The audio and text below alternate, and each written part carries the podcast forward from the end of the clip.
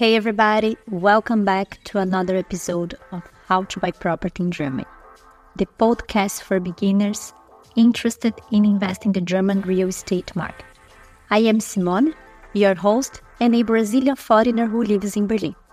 In today's episode, we'll talk all about cash flow. Let's go!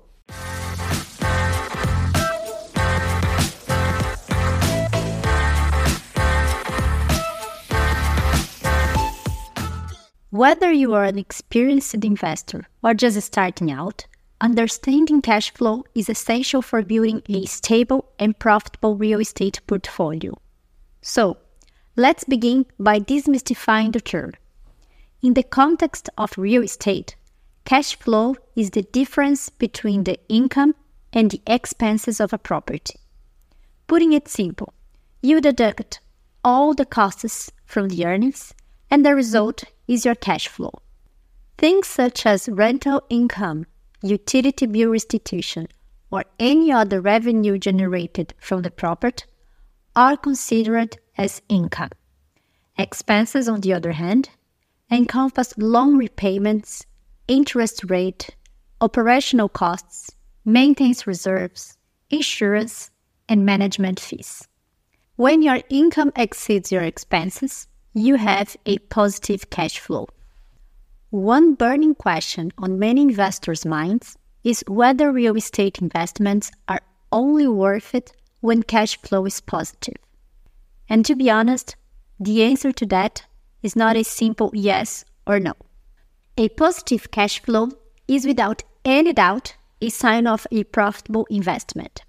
However, it is not always easy to achieve a positive cash flow from the get go, especially in popular locations or during high interest rate periods, such as the one we are experiencing right now. So, does this mean you should avoid such investments? Well, not really. Think of it as a snapshot rather than a permanent condition. What matters is understanding why the cash flow is negative and how to steer it in a positive direction in the long run. Here are some practical ways to enhance your cash flow. First, even before buying a property, try to negotiate the purchase price. Lowering the purchase price can reduce your monthly loan repayments, giving an immediate boost to your cash flow. But let's say you already own a property. In such cases, rental adjustment is fundamental to improving your investment in the long term. Just be mindful of local regulations and rent cap limits in your area. Another idea is renting out your property fully furnished to short term tenants like tourists or business travelers. This can generate higher rental income and substantially improve your cash flow. Lastly, installing a fitted kitchen can add value to a property and raise the rental income. If you're willing to invest for the long term and implement strategies to enhance your return, even properties with initially negative cash flow can become profitable over time. If you need help with that, get in touch with us.